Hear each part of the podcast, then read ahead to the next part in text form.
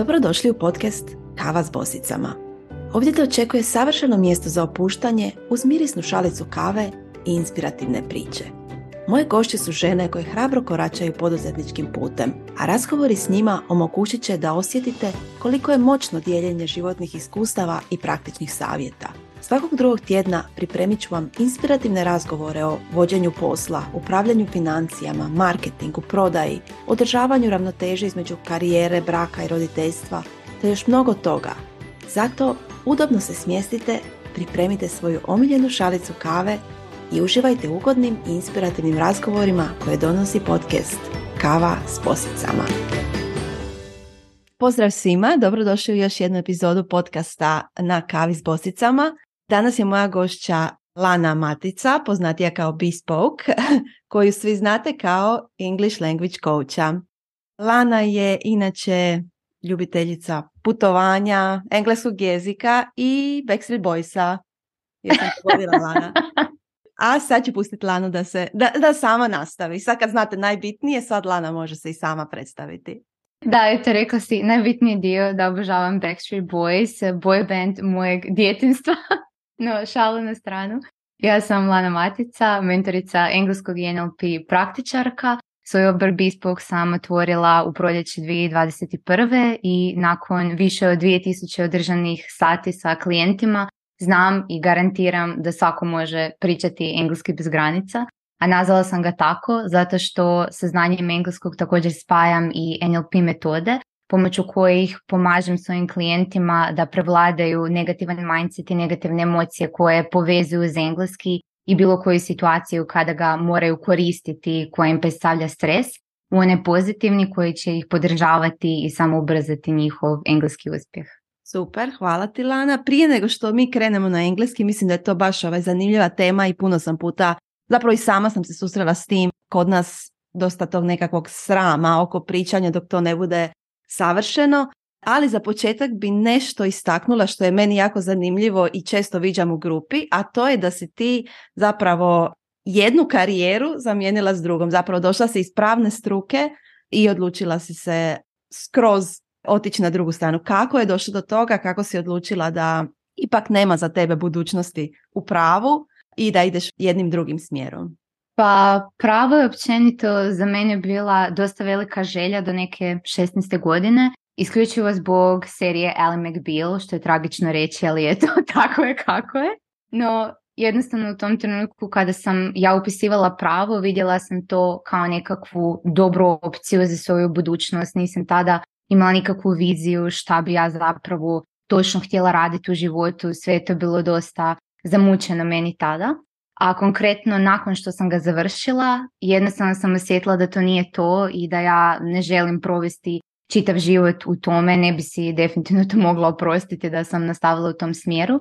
Te sam krenula u digitalni marketing i tamo sam bila dok nije počela korona i korona me natjerala da malo preispitam prioritete jer na koje god bi se posao prijavila, prijavilo bi se milijarda ljudi kao što je bilo u to vrijeme, s obzirom da sam izgubila posao kao i puno ljudi tada, ali jednostavno morala sam nešto poduzeti jer sam vidjela da se na tom polju ništa ne dešava, na koji god razgovor odem, uzmu nekog drugoga ili jednostavno daju nekakvo objašnjenje ili se ne jave.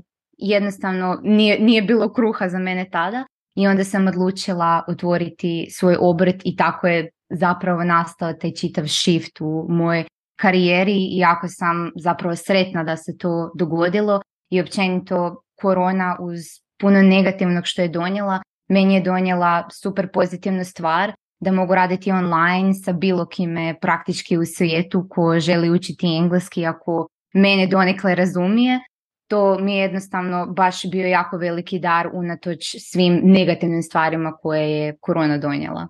Super. Zanimljivo mi to jer često zapravo pitam žene oko, tog, oko podrške okoline. Kako je kod tebe bilo s obzirom na zapravo nekako kretanje iz početka, ajmo reći?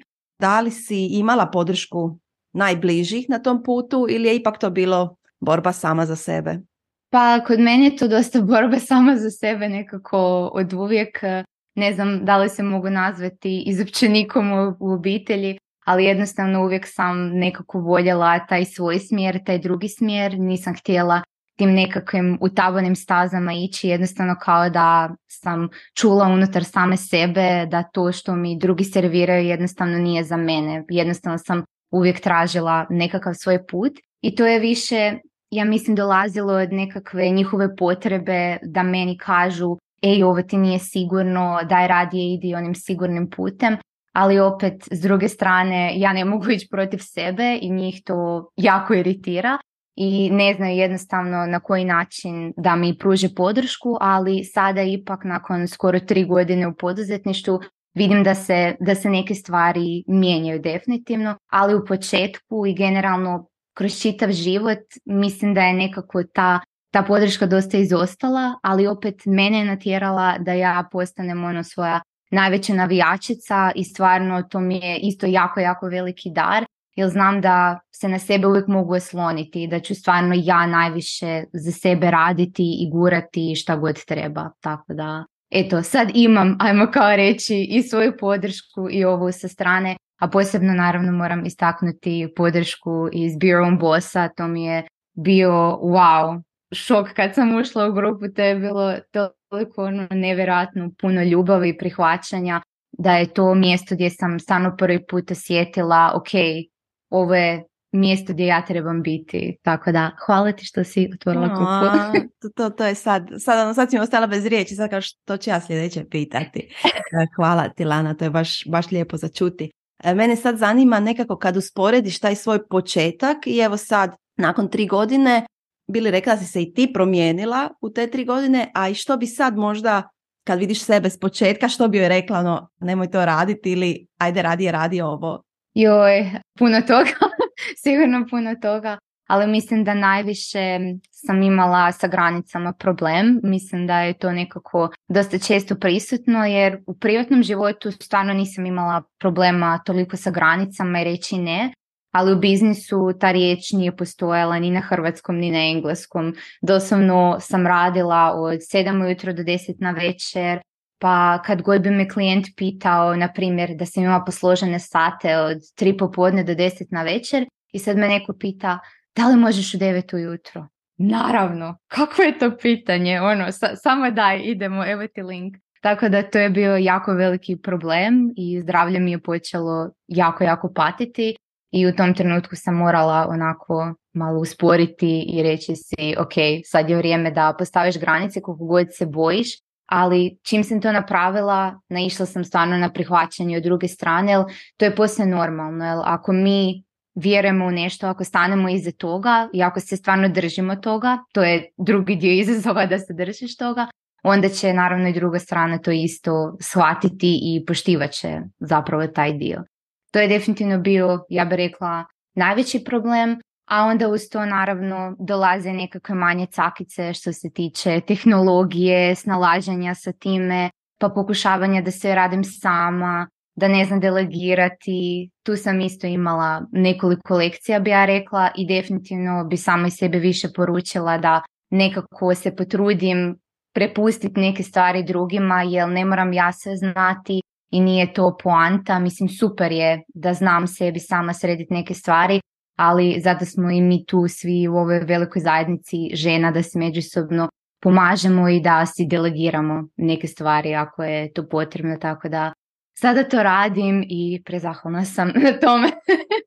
da, to je ono, možeš sve sama, ali zašto bi trebala? Ne trebaš, ne trebaš sve sama.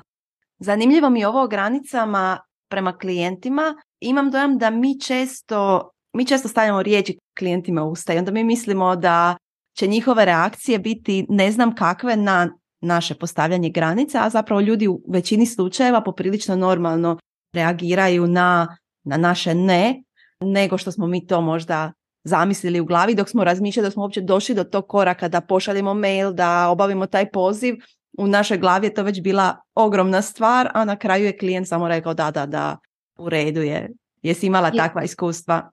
U da, e, posebno na primjer kada sam trebala prvi put poslati mail gdje sam podizala cijene. Uh, e, to je stajalo u skicama, ja mislim, tri dana, ono, doslovno svakom klijentu zasebno i ja sam se ono preznojavala, nisam znala šta da radim, kako da još to ljepše napišem da ne zvuči prijeteće, mislim to uopće nije prijeteće, ali zapravo meni je jednostavno u tom trenutku to bilo neko posebno novo iskustvo gdje nisam, nisam znala kako će druga strana reagirati, naravno bojiš se još šta ako ode, a mislim čisto za činjenicu da kažem podizala sam cijene za pet kuna. A umirala sam od straha, doslovno nije tipa da sam imala povećanje od 100% ili nešto, ali jednostavno mislim da je to prirodna, prirodna stvar. Čim radimo nešto posve novo što nismo nikad radili, nemamo nikakve smjernice, nemamo prethodno iskustvo i nemamo tu neku referencu sa, sa kojom se možemo posavjetovati joj šta bi mogla napraviti slično kao što sam napravila onaj prethodni put i zato je to toliko stresno, ali jednostavno to se u jednom trenutku samo treba napraviti i čim se prođe taj prvi put svaki idući stvarno postaje sve lakše i bude ti jednostavno prirodno nakon toga. I to je genijalna stvar kod te zone komfora kada jednom malo ono promilkiš iz nje onda je stvarno kasnije se lakše i lakše. Jer bilo šta nepoznato naravno sa sobom nosi strah ali opet najbolji način da se stvarno suočiš sa tim strahom je ono da dođeš na sastanak sa njime i da ono popričaš i da vidite u čemu je stvar zapravo.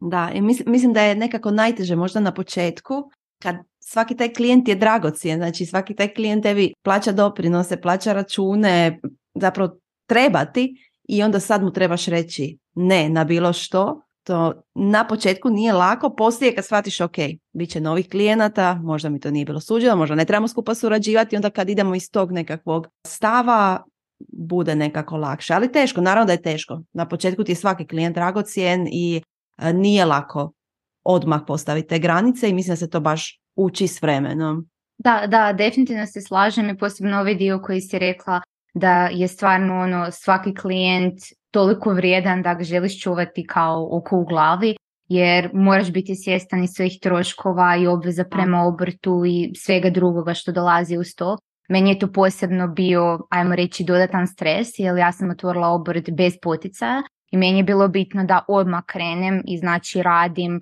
ko munjena doslovno da ja znam da imam dovoljno novaca da mogu plaćati doprinose i slično. Naravno sa vremenom sam i promijenila taj čitav model kako sada poslujem, sada sam puno više usmjerena na grupe nego što sam na jedan na jedan jer sam svjesna da ću uvijek biti ograničena kada radim jedan na jedan. I stoga jednostavno sada sam samo malo promijenila taj model i usmjeravam se isto na pasivne prihode, tako da sada je to već ono prilično dobro izgrađeno i samo dalje ide u tom smjeru, ali da, početak eh, definitivno zna biti onako malo pikav i dlakav kako se kaže, ali dokle god ti vjeruješ u sebe i dokle god se držiš i trudiš se da pronađeš nekakve nove, bolje načine za sebe, ti si stvarno na dobrom putu i uvijek pokušati gledati iz neke pozicije zahvalnosti i obilja, jer ja sam jako često gledala iz pozicije toga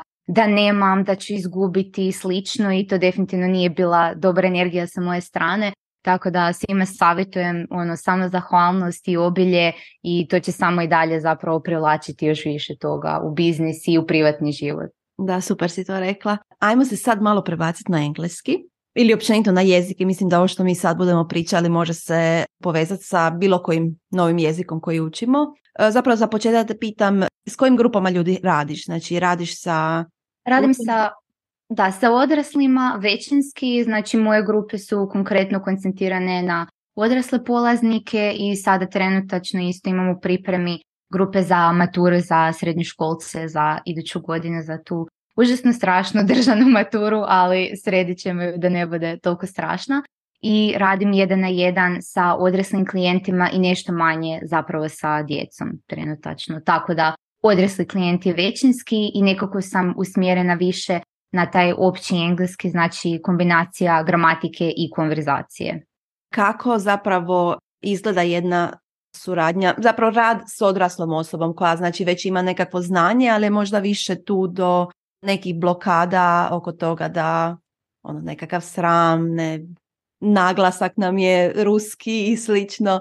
Kako zapravo izgledaju takve suradnje? Kako se dogovaraš na čemu se točno radi, kako ti osjetiš to što klijentu treba, kako bi to, kako bi opisala taj proces?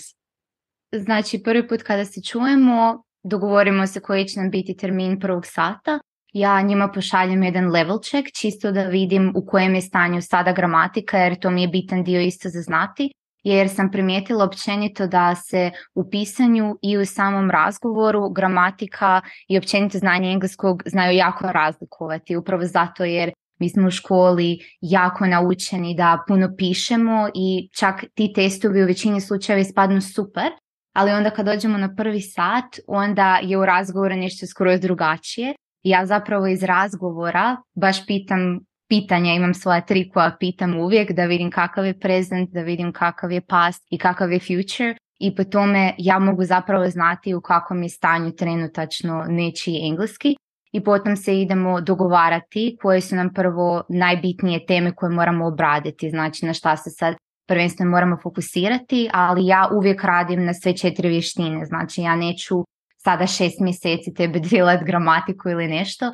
nego mi je uvijek jako bitno da su one zapravo povezane i da svaki sat bude barem jedan dio neke vještine tu uključen, ali naravno najveći naglasak uvijek stavljam na konverzaciju jer sam svjesna da nje najmanje ima uvijek i u školi, čak i u školama stranih jezika, isto to sam primijetila, jer taj rad u grupama, sjećam se kad sam ja išla u školu stranih jezika, podijelite se po dvoje ili troje i sad ne znam, imate konverzaciju o nekoj temi i onda mi pričamo na hrvatskom o nečem desetom skroz.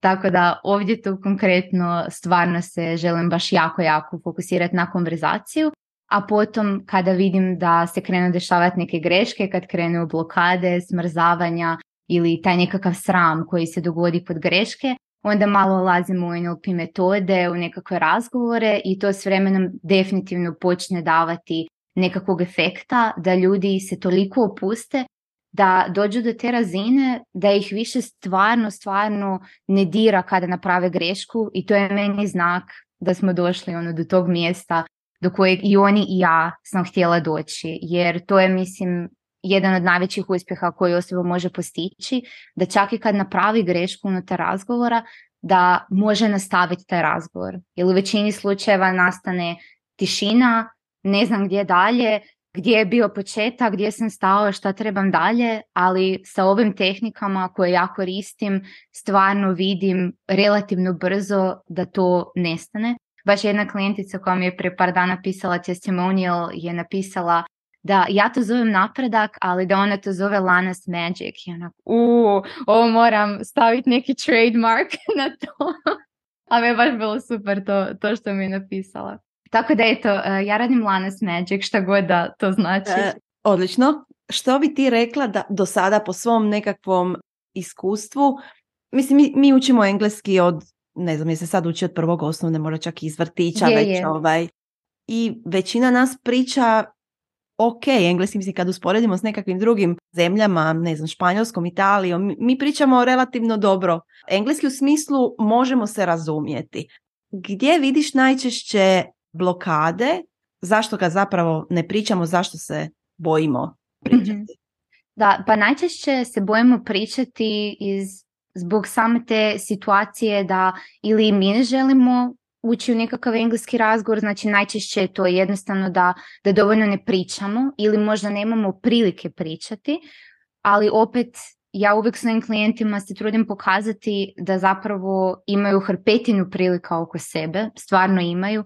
Na primjer, jako često mi znaju doći i reći joj, svi oko mene tako dobro znaju taj engleski, a ja nikako da progovorim i meni odmah kliker proradi i kažem im, pa vidi, upravo si rekla da svi oko tebe super pričaju engleski, ti imaš sigurno onda dvije, tri osobe sa kojima možeš zapravo vježbati engleski na svakodnevnoj razini i to im bude ono light bulb moment. Tako da mislim da je zapravo najveći problem u tome što nema dovoljno te prakse konverzacije. Zato što ljudi ili ne žele ući u razgovor zbog nekih prijašnjih negativnih iskustava ili jednostavno ne mogu sagledati te sve prilike oko njih koje im se pružaju.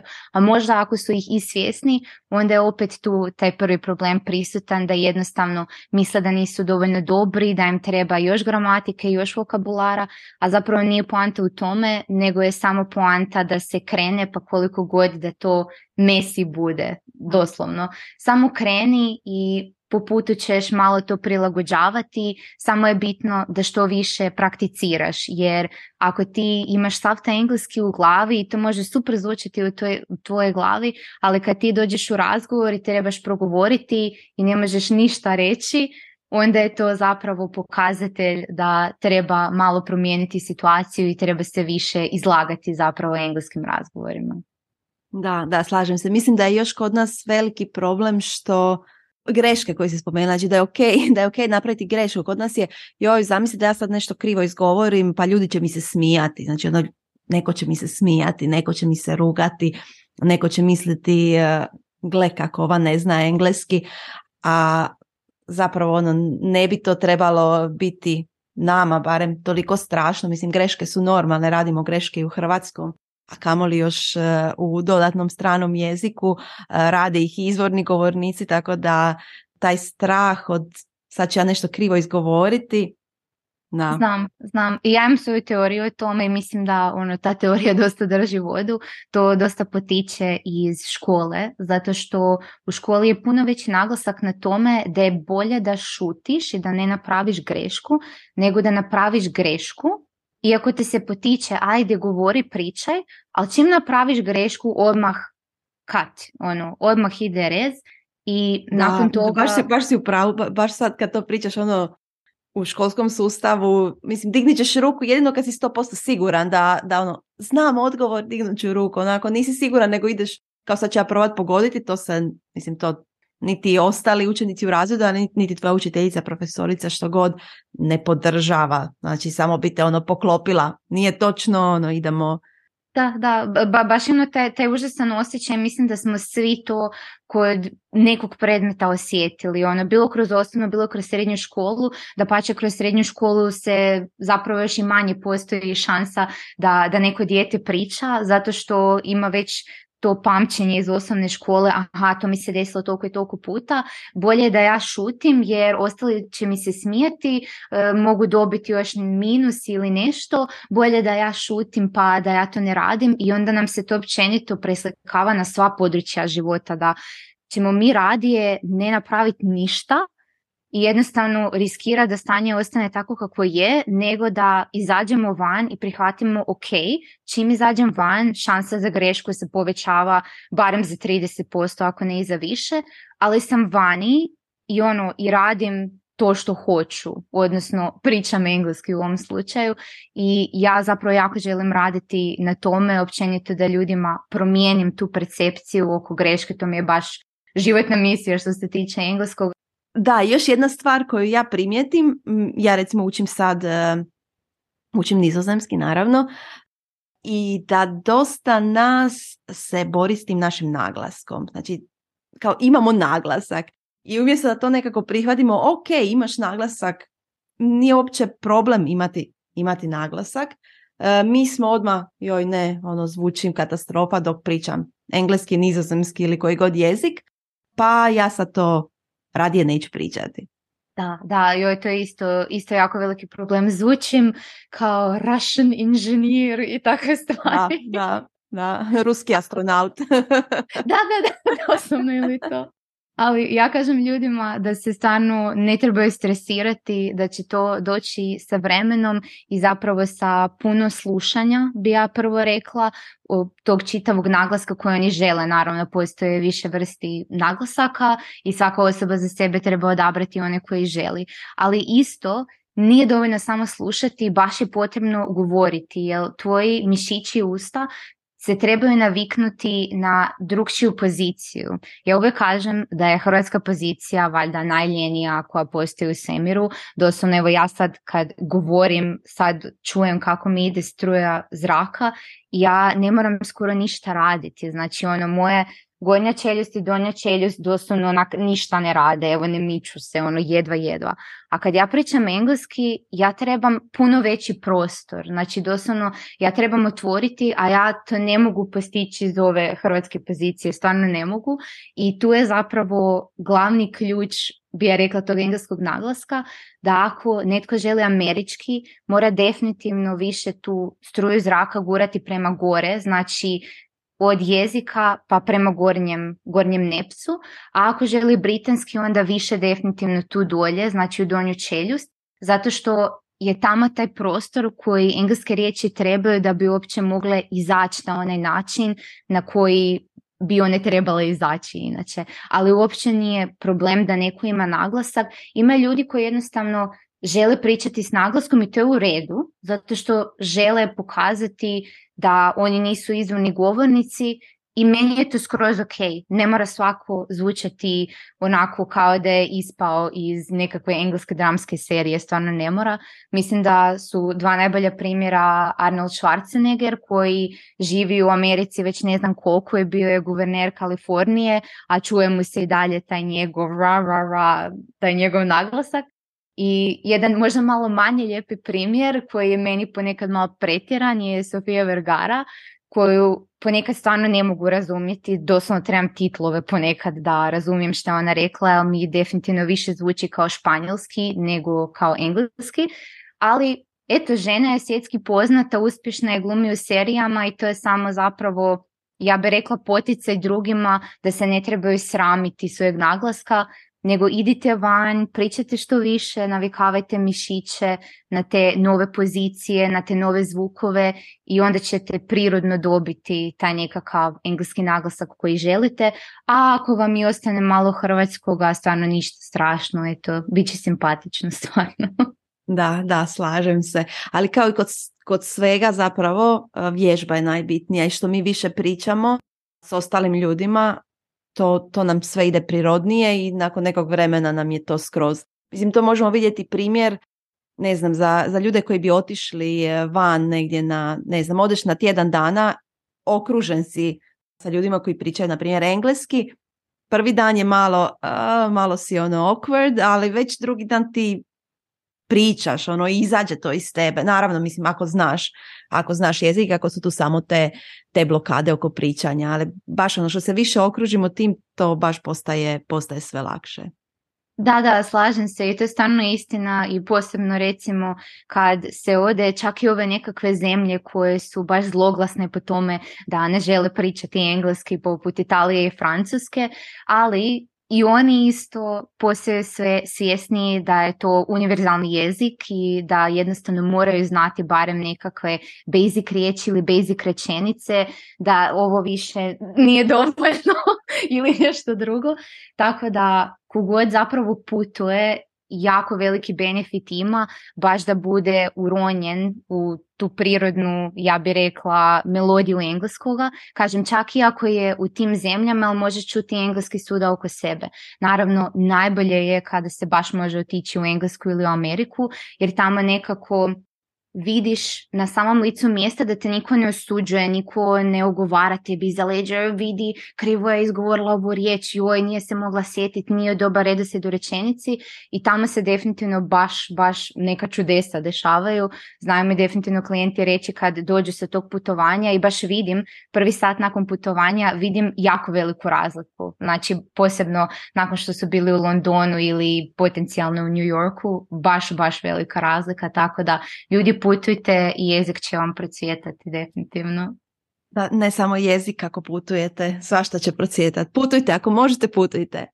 E, da, ja recimo vidim sa nizozemskim e, kad ga pričam, iako ne pričam ga još dovoljno dobro, ali mogu, mogu voditi neke razgovore, koliko su zapravo ljudi koji ovdje žive, domaći ljudi, koliko je njima drago što ja uopće pričam i nije im bitno hoću li ja nešto reći krivo, hoće li moja gramatika biti, biti pogrešna, oni ako oni mene razumiju, već je tu, to je to, znači ono, vidim da, da im je drago što ja pričam i neće mi u nijednom trenutku reći joj daj, daj ti ušuti, ovaj, nisi to dobro rekla.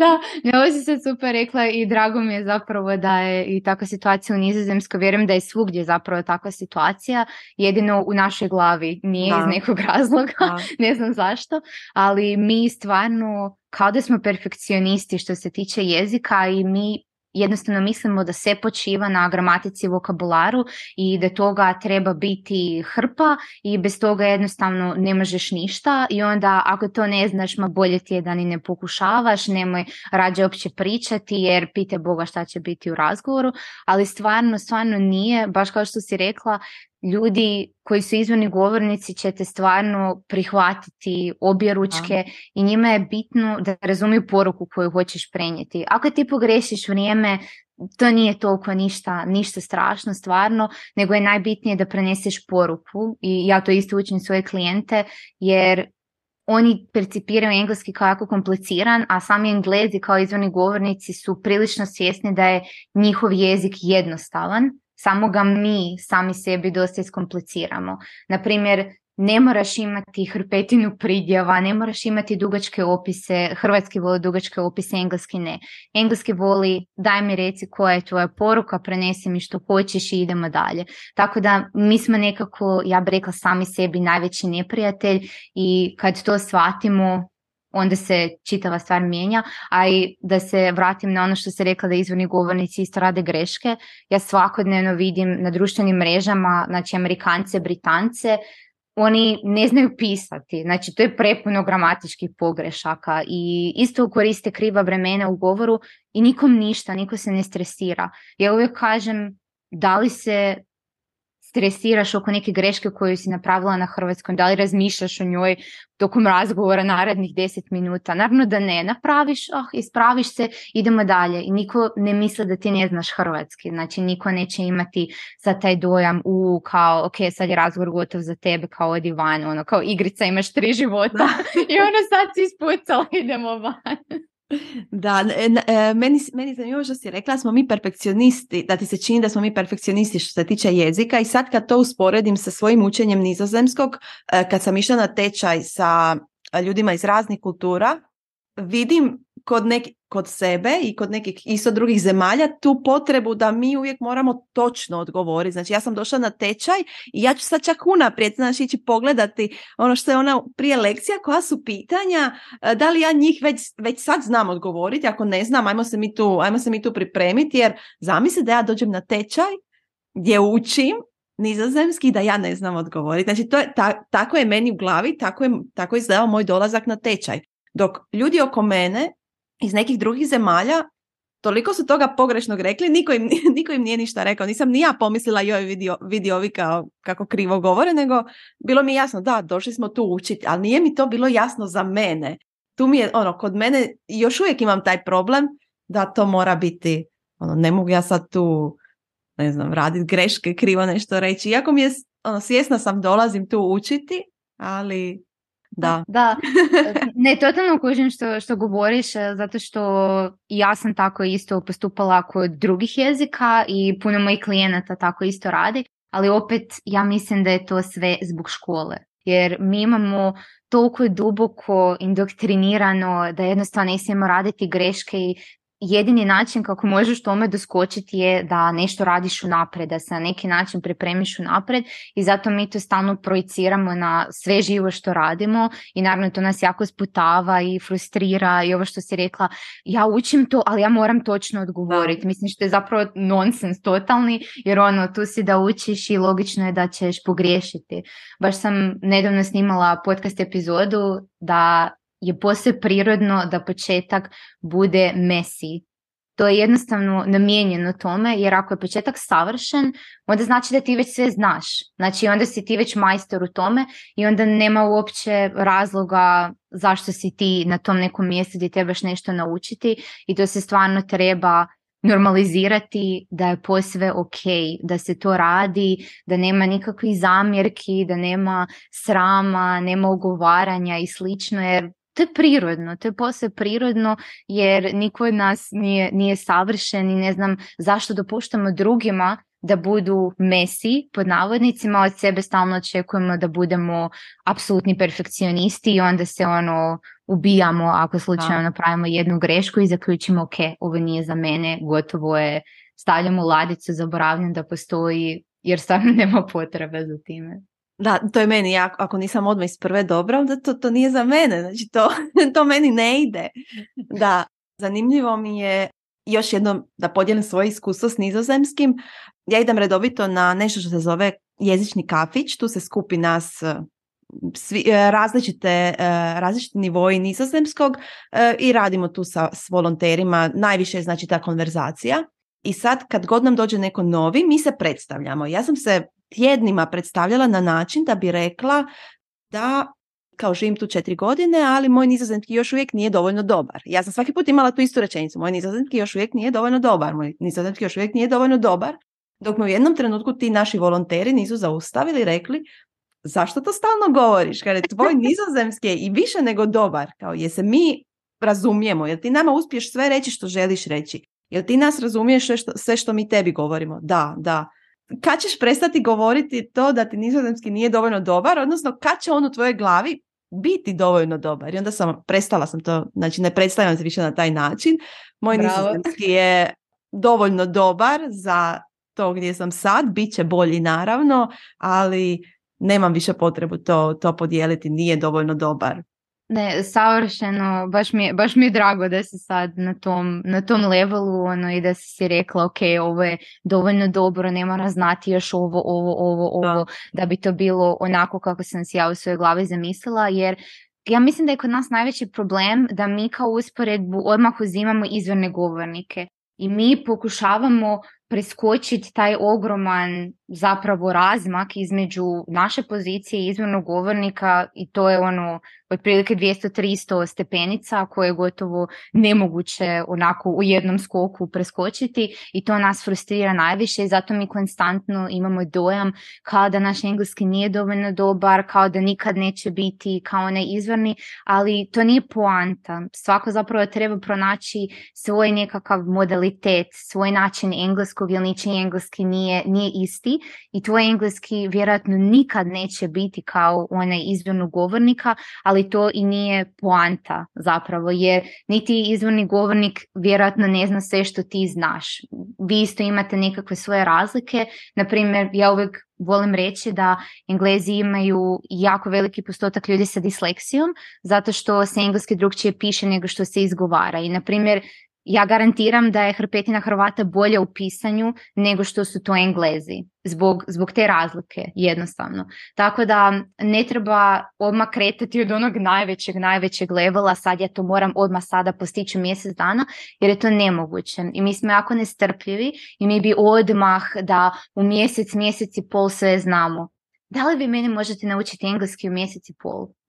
I ja sad kažem šta to znači u mjesec i pol, koja razina engleskog je to, šta, šta to tebi znači da te ja naučim engleski. I onda kažu pa da mogu pričati sa poslovnim partnerima na nekim večerama, da mogu pisati mailove i to. Ja kažem ne, jer, jer mislim nisi ni hrvatski učio ne znam mjesec i pol, nego si ga učio kroz dulje vrijeme i za jezike treba vremena. Naravno, uvisi šta koja osoba želi, ali jednostavno treba imati istrpljenja sa sobom i kreirati si, ja bih rekla, nekakve dohvatne ciljeve za početak i onda ih jednostavno povećavati. I to je to, definitivno. To je po meni nekakva formula i jedna rečenica koja je meni osobno jako promijenila život i koju jako volim je da ako želiš biti buduća verzija sebe, moraš početi raditi stvari koje tvoja buduća verzija već radi, već danas. Znači, jer ako ti radiš iste stvari koje radiš sada, ti ćeš imati isto što imaš i sada. A ako počneš raditi ono što bi buduća verzija, buduća engleska verzija tebe radila, i onda ti možeš početi napredovati. I eto, to je secret formula. mislim, da, mislim da je to, da, da možemo s tim završiti. Super si, super si to rekla. E, možda za kraj da ti postavim nekakvo lagano pitanje kao na primjer E, da još imaš sat vremena života kako bi ga provela. Ali ta... šalim se, šalim se. Ali jedno pitanje, no, no. jel znaš, Znam. Kako bi provela? sam, dobila sam, mislim, jednom pitanje kao da imam još jedan dan života, kao kako bi ga provela. Naravno, mojem pozitanu kojeg obožavam u Italiji, pila bi šampanjac ili obožavam šampanjac, bila bi okružena sa ljudima koje volim i uživala u Dolce Vita. mislim da bi to bilo. To, to zvuči super, ali baš, baš sam nedavno, negdje sam vidjela na, na internetu, zapravo je pitanje da imaš sat vremena života, a ne možeš ga provesti sa svojim bližnjima, kako bi provela taj sat, sat vremena. I sad postoji nastavak, ali ja sam svog muža pitala kao kako bi, kako bi on, kao ne može, ne može biti sa bližnjima. On je rekao napravio bi si gin tonic, uh, sjeo na, u, u vrt i gleda u nebo. A, je, a nastavak tog pitanja je zapravo tako bi ti trebao početi svaki dan kao s tim što... Onda je rekao, aha, kao to sad već ne zvuči baš zdravo, ali, ali ok, ok, pokušat će.